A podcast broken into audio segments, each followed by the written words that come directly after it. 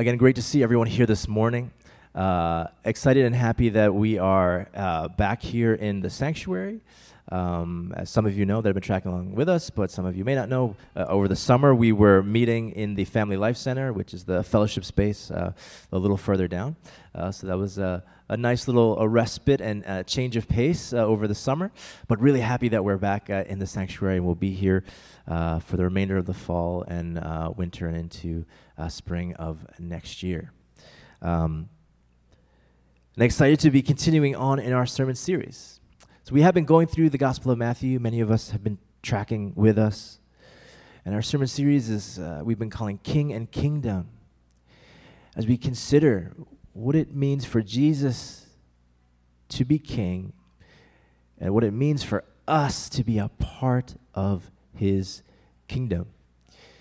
Uh, we've been going through uh, expositionally. We've uh, made it through uh, the Sermon on the Mount which was a great opportunity for us to understand the character of the kingdom. And now we've come post that into Matthew's chap- Matthew chapter 8 and 9, and we've been kind of calling this series in the, in the middle of the series the Sermon on the Move. The Sermon on the Mount has ended, and now Jesus is on the move with his disciples, and we see the character of the kingdom being borne out. So we come now, uh, we were in the beginning of Matthew chapter 9, and we come now to Matthew chapter 9, verses 9 to 13. Uh, you may be familiar with the historic uh, creeds of the Christian faith.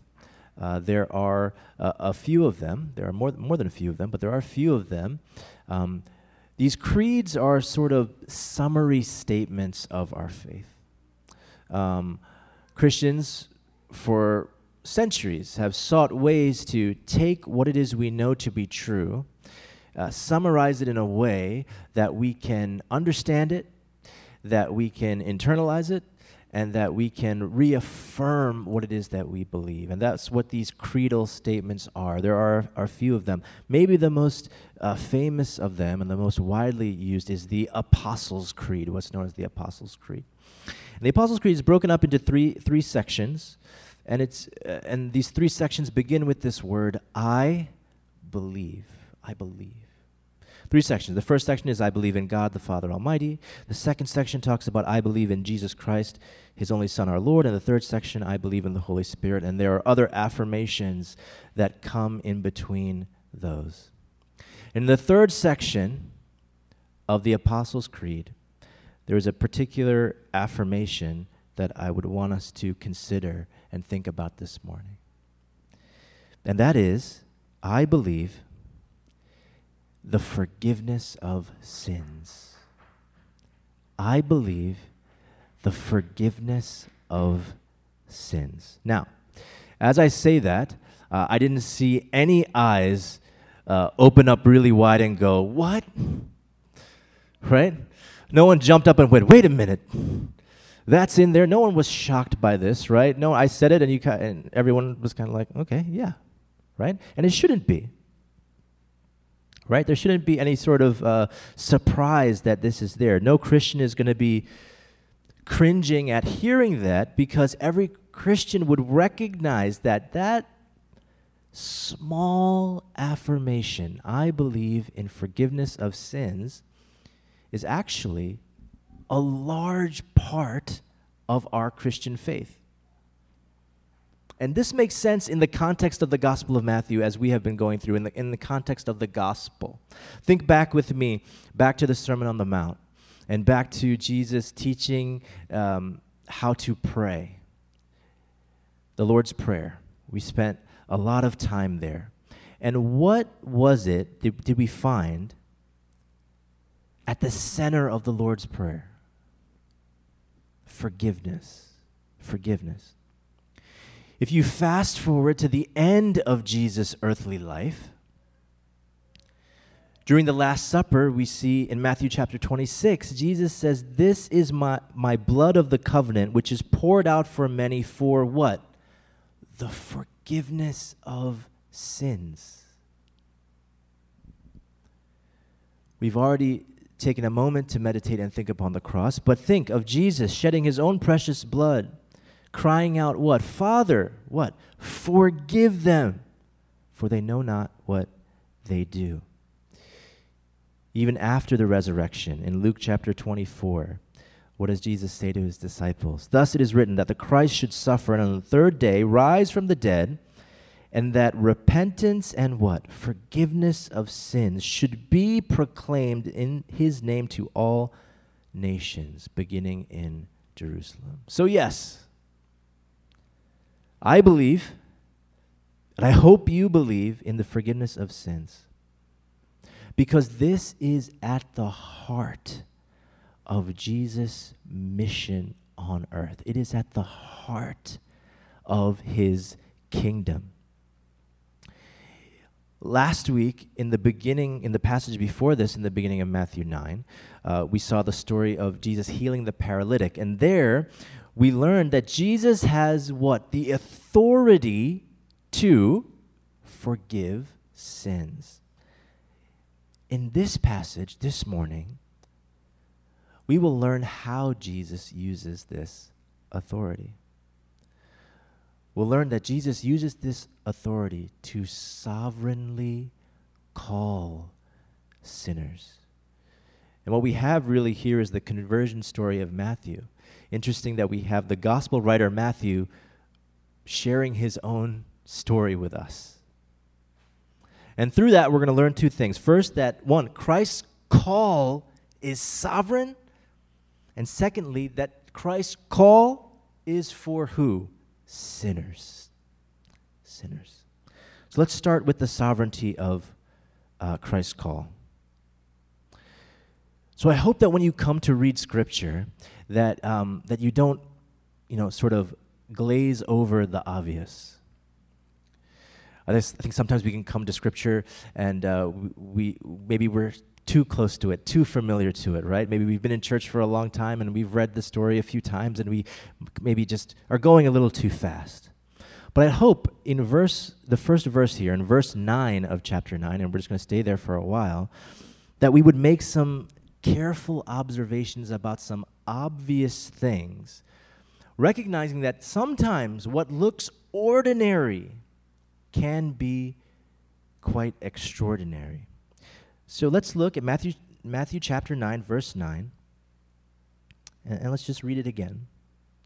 As Jesus passed on from there, he saw a man called Matthew sitting at the tax booth, and he said to him, Follow me. And he rose and followed him. That's it. Again, this is Matthew's gospel.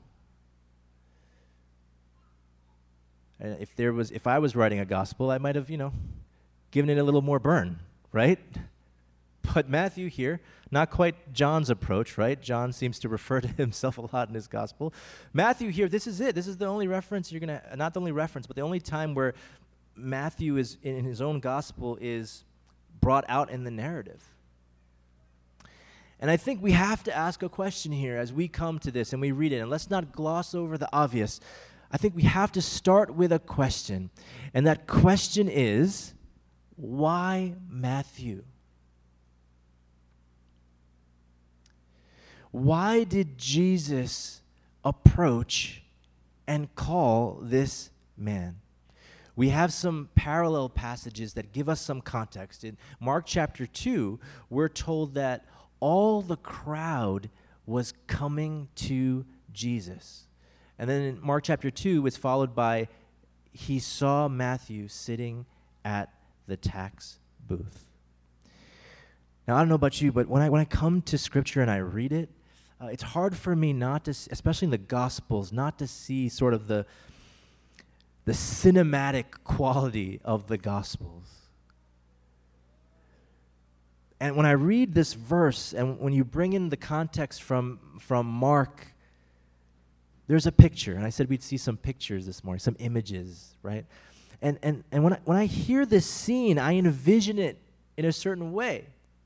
And the one thing that strikes me, now think about it the crowds are, are gathering around him. Jesus has been doing what? Healing miracles.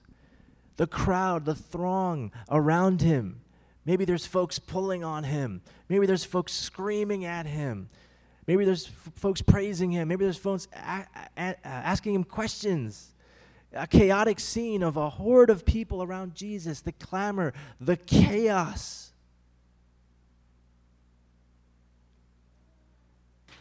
And in the midst of all that, what's peculiar to me is that Jesus, who's being mobbed by this crowd that's showing great interest in him, right? Apparent interest in him, this great crowd that's that's that's searching after him. In the midst of that, what does Jesus do? He approaches the one guy in town that seems to show what? No interest in him at all. That image is, is blazed into my mind. Now, I don't think it's that Matthew didn't know anything about Jesus. As a tax, tax collector whose, whose booth or station was in the region of the Sea of Galilee, he surely knew about Jesus more than other people probably did. And if he hadn't already seen Jesus face to face, he had most certainly heard about him. Everybody, everybody in Capernaum had, had surely heard about Jesus. And yet, and let's not gloss over the obvious thing in the passage, what is the posture that we find Matthew in, in verse 9? All of that and still what? Matthew sits. He sits. It's fascinating. It's apparent, it, it, apparently, he's just uninterested in Christ, uninterested in his ministry. Not even curious like the crowd or the, the scribes or some that maybe have traveled great distances to um, see Jesus in action and, and figure out what he's about. And as Jesus passes by with this large crowd following him, Matthew doesn't even budge to see this, you know, great rabbi, this, this new prophet, this miracle worker. So now we have another question. Why? Why that? Why? I propose it's because, like most tax collectors of his time, if he was going to move, it was going to be because of the God of money, right? Not of anybody else, right? If he was going to bow a knee, if he was going to make some sort of move, change his posture, it was going to be because of the God of money. You can think of him as in the modern day as that you know as that workaholic right who is um, know regardless of what the uproar is regardless of what the chaos is around them regardless of what's going on busy at work right? Sitting behind their desk utterly convinced in his mind that what time is money right So think, think with me of, so of all the men, women, and children gathered around Jesus, you would think Jesus would show some interest to who? Someone in the crowd, wouldn't you think? But instead, what does he do? He goes to Matthew, the one person who is not going to him. And it's strange enough that Jesus goes to Matthew and he specifically says to Matthew and no one else, what, what does he say? Follow me. Strange, that's all strange enough. But you you know what even strikes me maybe a little bit more? Matthew's response. Matthew actually responds positively. In one brief sentence, as we said, what does he say? And he rose and followed him. Again, if we pull some context from the other Gospels, in Luke chapter 5, it says that Matthew left everything behind. Now, if you've been in church for any amount of time, you know the story. Right? Probably heard it in Sunday school a whole bunch of times, right? Probably heard multiple sermons on this. But for a moment, if you'd indulge me, imagine if you hadn't. Imagine if you had never heard this before. Imagine reading this for the first time. Wouldn't you be surprised when you read that this too busy tax collector, with one simple call,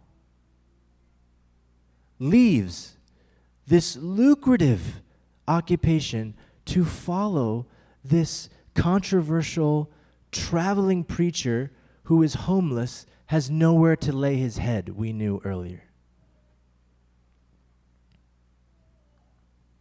So, why?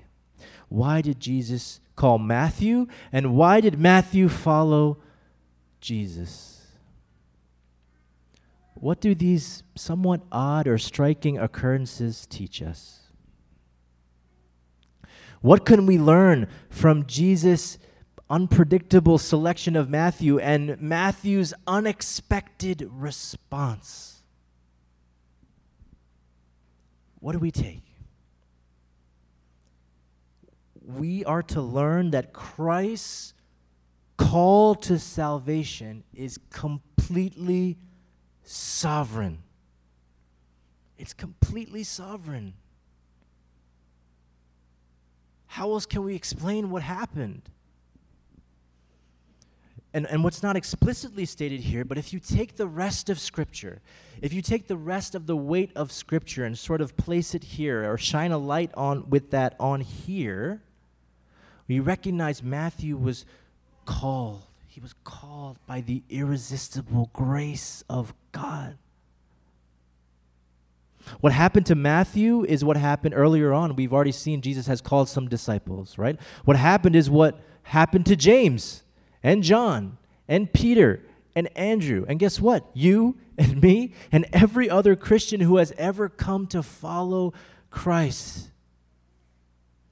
As Matthew looked into the face of Jesus Christ and heard Christ's command, he experienced the powerful call of God a God who, Paul says in 2 Timothy 1, verse 9, saved us and called us to a holy calling, not because of our works, but because of his own purpose and grace, which he gave us in Christ Jesus before the ages began.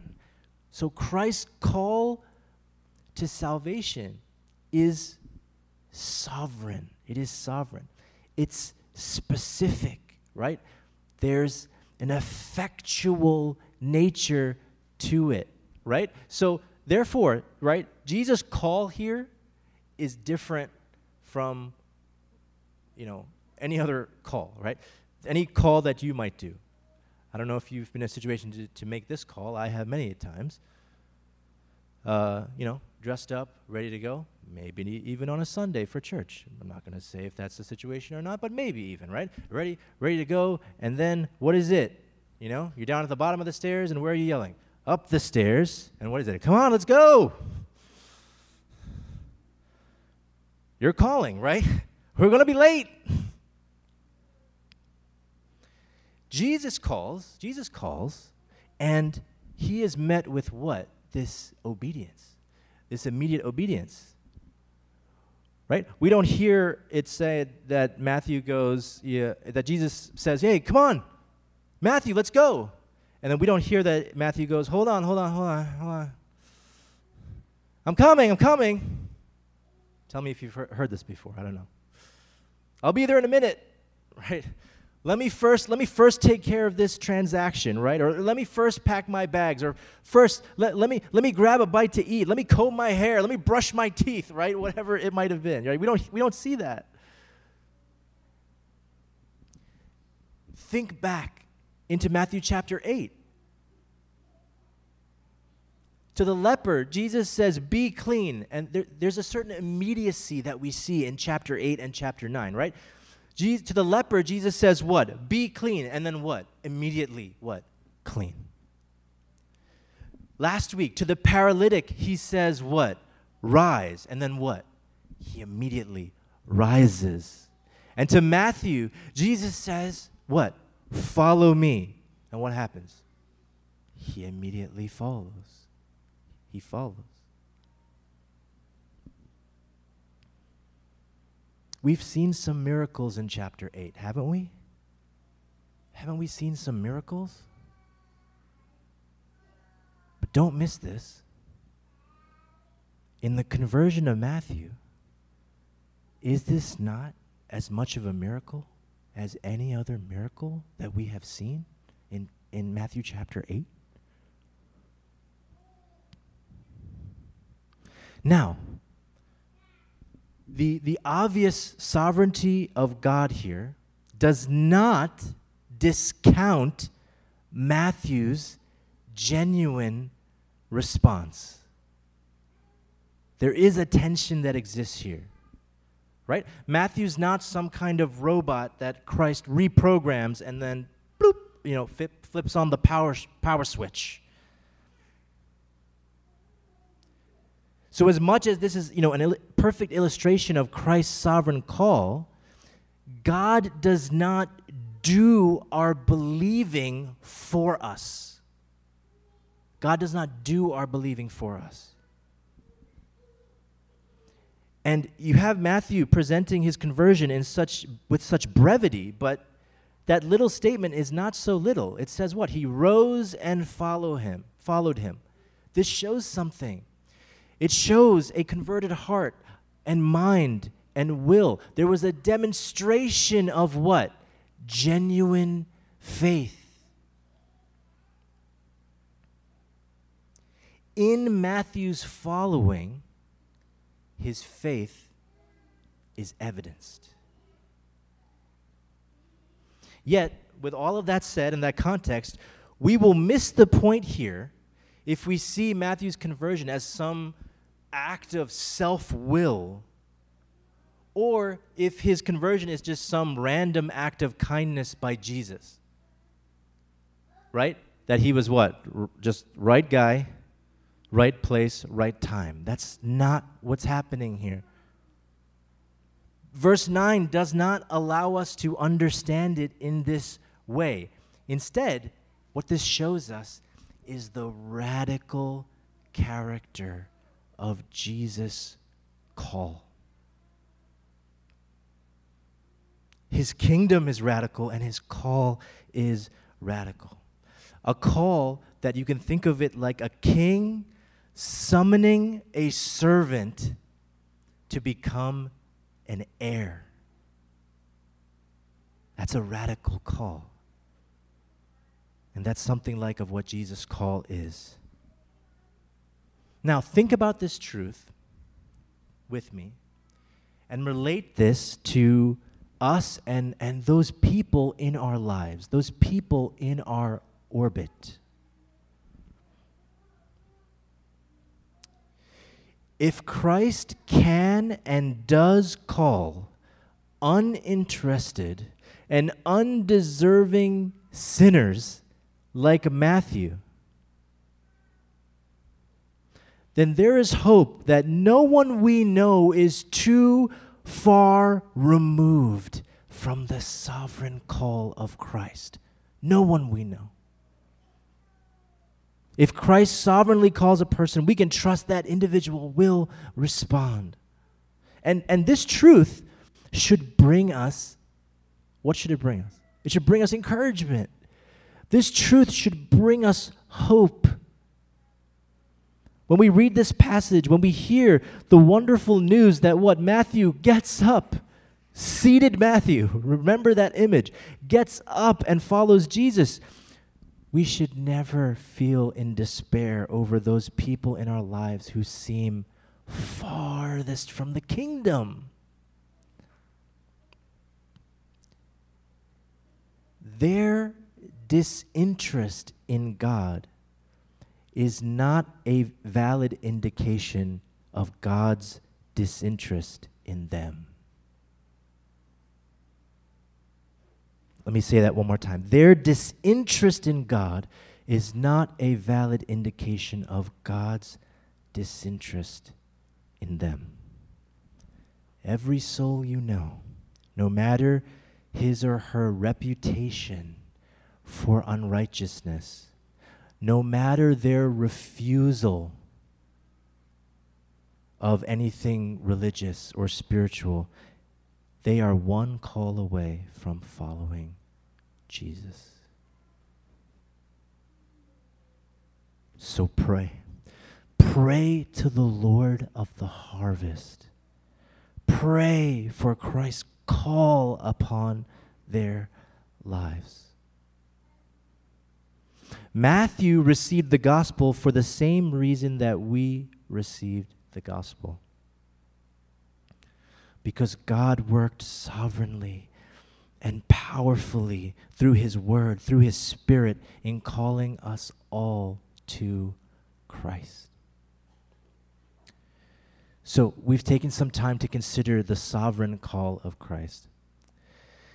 There's another truth here that we should spend some time on, and that is Christ's call is for who? Sinners. Sinners. So I look around, and I can well, actually I can't look around because I can't really see past halfway here. I don't know if you brought your Bible here with you today. Um, you may say, "Of course I did. My, I have my phone, so I have my Bible, right?" Um, uh, you know, I know growing up, right, that wasn't a thing, right? If you needed to bring your Bible to church, either the church had a Bible there, or what you were you were bringing your uh, Bible to church. Um, I wonder if maybe technology has removed us one step away from um, connecting with the scriptures, right? Uh, I don't know. I, I know for me, uh, it's kind of a personal thing to, to bring my Bible, right? For me, I there's something for me about feeling the, the weightiness, the physical weightiness of God's word and experiencing the, the spiritual weightiness of uh, his word. Um, so, uh, so I'd encourage you, uh, you know, yeah, your phone is your Bible, but, you know, bring your Bible to church or, you know, grab, grab one in the pew and, and, and open it up. Um, if you ha- have a Bible of your own, you may or may not have a version that is red lettered, right? And that's a practice that's been going on for quite some time. And in that, in the gospel, in the Gospels, you will see that Jesus' words are red, right? They're to highlight um, the the spoken words of Jesus. But in addition to that, if you had your um, if you had your Bibles here, or, you know, if you've got an online Bible and you, you are good with marking it up, but if you had your actual physical Bible, Bible here and you had a highlighter and you had a pen, I would tell you right now and give you permission to star, circle, highlight the end of verse 13. Where Christ says, What? I came not to call the righteous, but sinners. Jesus came to call sinners. That is the main point of this passage. Like maybe at some point, you know, the te- technology will get there where you know we, you could make certain passages light up and and dance on the page for you. I wish I could, but that this is what should be flashing before your eyes. Matthew is a tax collector, and, and for us, that has a certain meaning, but, and I think we've talked about this previously in our, in our discussions in Matthew, um, that meant something very particular in the time frame where Jesus is preaching. You know, we might think of okay, tax collector. So he works. He's Roman IRS, right? So probably a good job. People probably make fun of him. Ha ha! You steal my money, right? But this is not the case. That's not what this was. To most first century Jews, tax collectors were easily, easily the most hated people in society. Why? They were viewed as religious and, and cultural traitors working for Rome to extort the people, trained extortionists, thugs, the, hot, the cr- criminals. This was the connotation of a tax collector in this time. So it's important for us to recognize it. In many of the uh, extra Jewish literature around the scriptures, the Jewish scriptures, in many of those documents of the rabbis, they would lump tax collectors in with murderers, lump tax collectors in with thieves. So, Matthew, a tax collector, is officially, he's excommunicated from the synagogue. He's out. He's on the outside, and unofficially, he's on the outside of society. But you might be saying this is a woe is me for, for Matthew, and I'm, I'm trying to get you know, sympathy for Matthew here. Nah. I, I don't know if you should feel sorry for him. Why? He freely, he freely chose it. Freely chose this questionable occupation. Why? Likely compelled by what? Yeah, greed.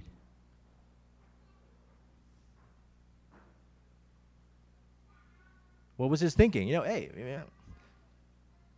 this this this job, it's you know socially, it's morally. I'm on the outside, but man, that paycheck, that paycheck is nice.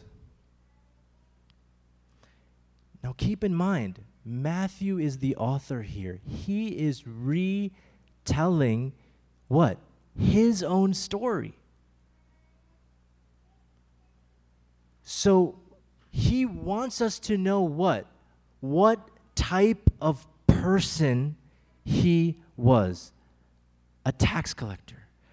And he wants us to know that the type of person that Jesus approached and called was what? A tax collector. See, the story here is not so much, it's not really about how Matthew was converted but it's really about who was converted. Who? You tell me, who was converted? That this mobster, this thug,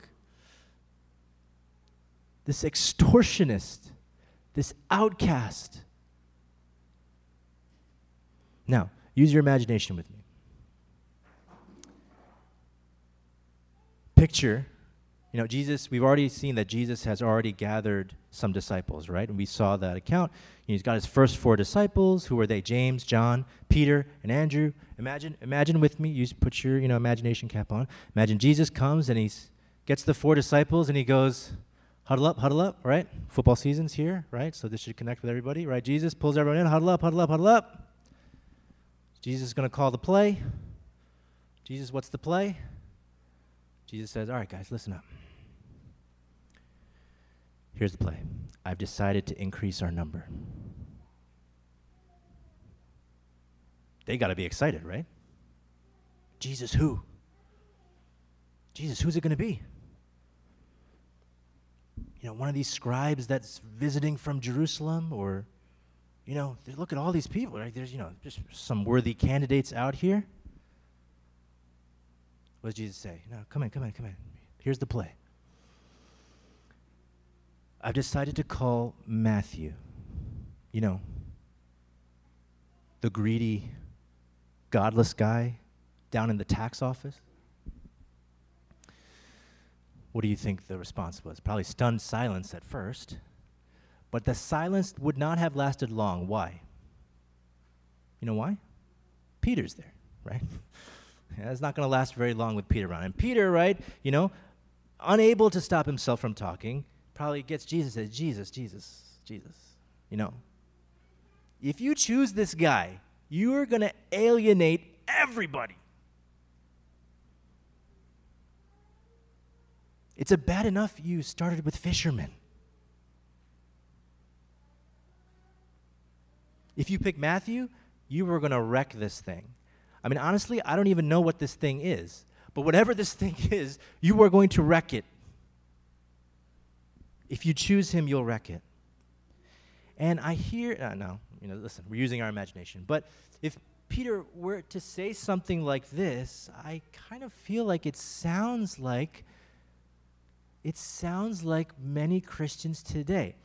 It sounds like the mere pragmatism that you will hear from many parts of Christianity today.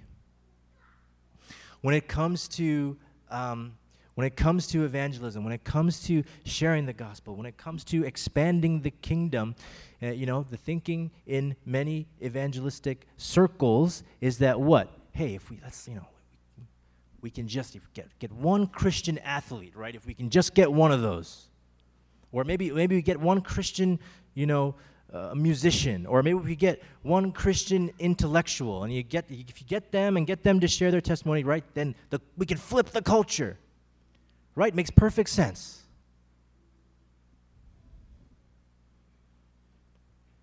But you know, thankfully, Jesus,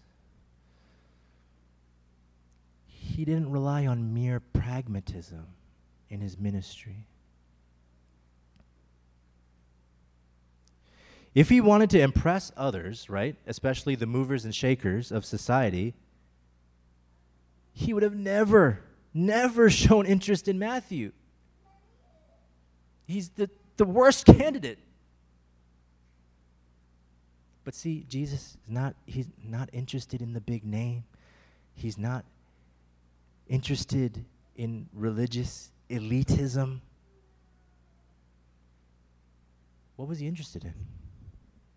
Sinners from every walk of life, especially those sinners with whom no self righteous person would dare associate. And that's what we see in the calling of Matthew in verse 9. And that is also what we see in verses 10 to 13 when we see Jesus attending a banquet. So let's read 10 and 13 again. And if you will, put, put on your cinematic eyes for this. Right? Let's read 10 to 13. And as Jesus reclined, at table in the house, behold, many tax collectors and sinners came and were reclining with Jesus and his disciples. And when the Pharisees saw this, they said to his disciples, Why does your teacher eat with tax collectors and sinners? But when he heard it, he said, Those who are well have no need of a physician, but those who are sick. Go and learn what this means. I desire mercy and not sacrifice. For I came not to call the righteous those who already think they are good, but sinners, those who know, or at least others know, that they're not good, good at all. So if you look at that passage, there's a word that's repeating there. Do you see that? The word sinners. It occurs three times in four verses. Jesus is at a tax collector's house eating with tax collectors and sinners. He's reclining and eating with outcasts, those that were known for breaking the law of God, those that were not observing any of the traditions. So, in order to see the picture here for a moment, uh, just as we normally sit at a table to eat meals, ancient Jews, for most of the time, would share that same posture for most of their meals. They sat at a table. But, but, for more formal dinners, for maybe a special banquet, they would recline on couches or carpets. So, again, see the picture with me. See the image this morning. Here is Jesus, the holy Lord God of the universe, lounging with the reprehensible, dining with the detestable ones, right? Talking with the unclean, the lowest of society. Here's Jesus, the Jewish Messiah, sharing this meal of fellowship. It was the most intimate custom in, in, in Jewish society. He, he's, he's sharing this meal of fellowship with unclean Jews and Gentiles, extending to them the fellowship of God. Again, if you go into Mark's Gospel, chapter 2, you see that it, Jesus' message of mercy and forgiveness was, was probably received well that night. In Mark 2:15 it says there were many many who followed him. Many who followed. I, I, I think back to when, um, when I was in grad school, and uh, I spent some time in campus ministry while I was there. And every so often we would, we would hit the streets, right? We would, uh, we, we would go on the street, we'd go on to the, the corner, and we, would start talking. we'd start talking with people. Um, interesting. Mostly college students, grad students, young professionals. That's mostly who we're talking. This year, years ago now, but and I remember it not not so. It wasn't so hard to find someone who would say with their lips that Jesus was the Son of God. It, it wasn't that hard uh, to find someone who would say it with just say it with their lips.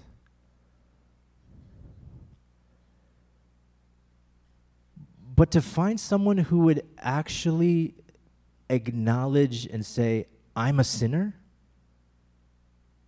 was actually kind of hard in that setting. It was. Like that, that label, that idea, people weren't taking to it.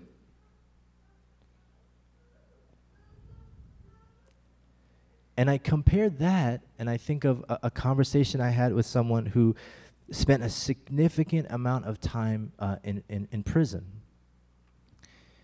And in talking with them, they were w- with some folks and encountered some folks that had done some horrible things.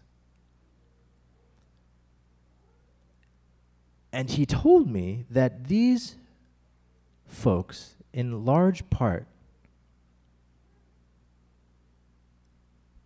all admitted to being a sinner. right? That they that they took that label and they, they stuck it on their chest and not because and not because they were proud of it but because they had a understanding of the reality they were realistic about it when they looked at their situation and I, and I think of those two situations in my mind, and I think that at times the worst sinners often make the, the, the ripest candidates for God's mercy because, unlike the quote unquote righteous, right, the religious person with no blemishes on his background check, the sinner, what? Knows he is in need, longs for a cure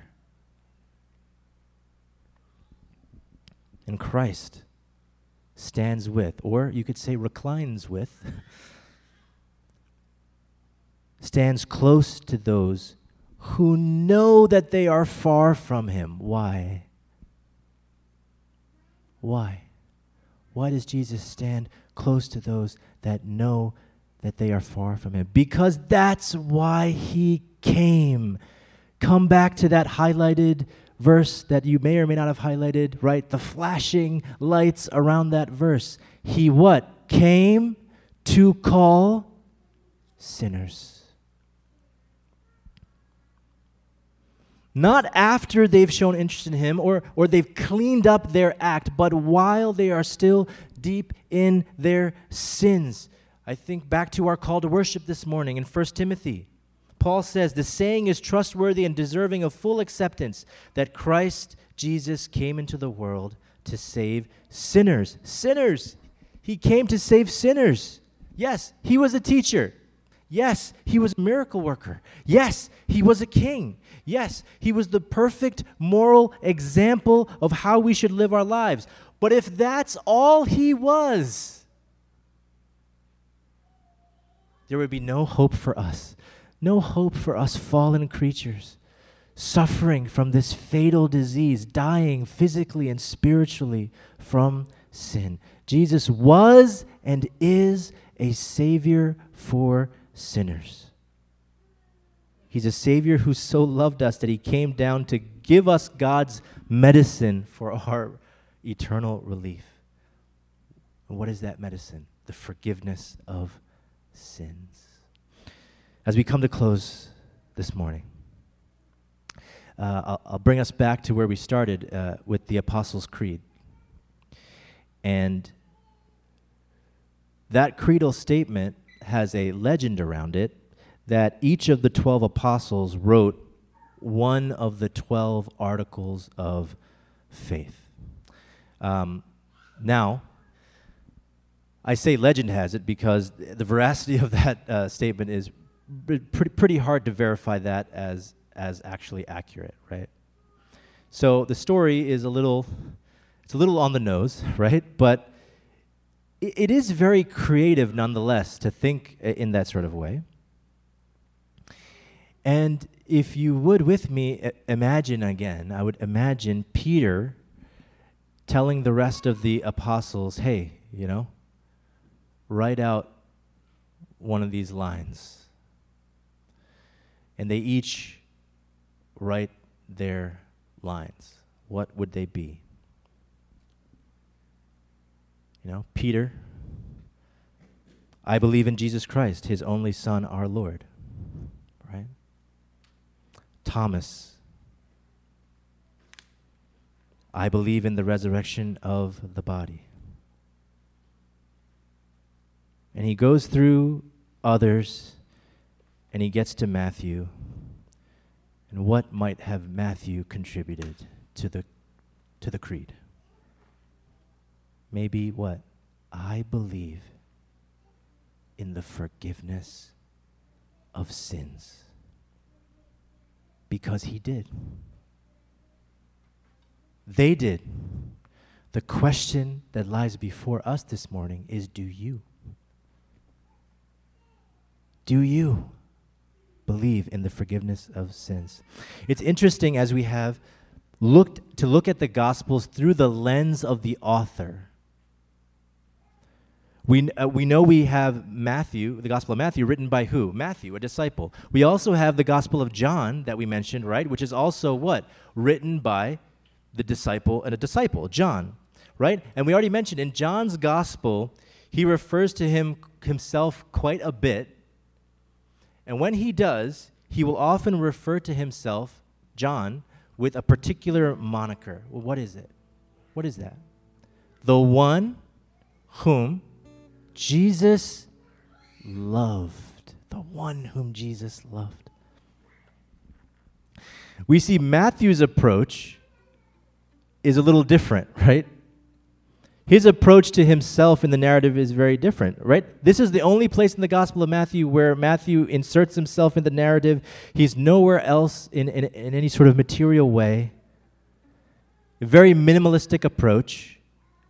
But if we look at what, we, what he wrote here, if he were have to have created a moniker for himself like John did, what might that have been? I think it could have been the one who was a sinner. The one who was a sinner. And I think if you take both those monikers, right, and put them together, you have the perfect summary of a testimony of those who have been sovereignly called by a gracious God. Put those two together, what do you get? The one who was a sinner, the one whom Jesus loved. The one who was a sinner, the one whom Jesus loved. Let that be your testimony today. Let that be the ground of your worship today. Amen. let's go to the Lord and worship together this morning.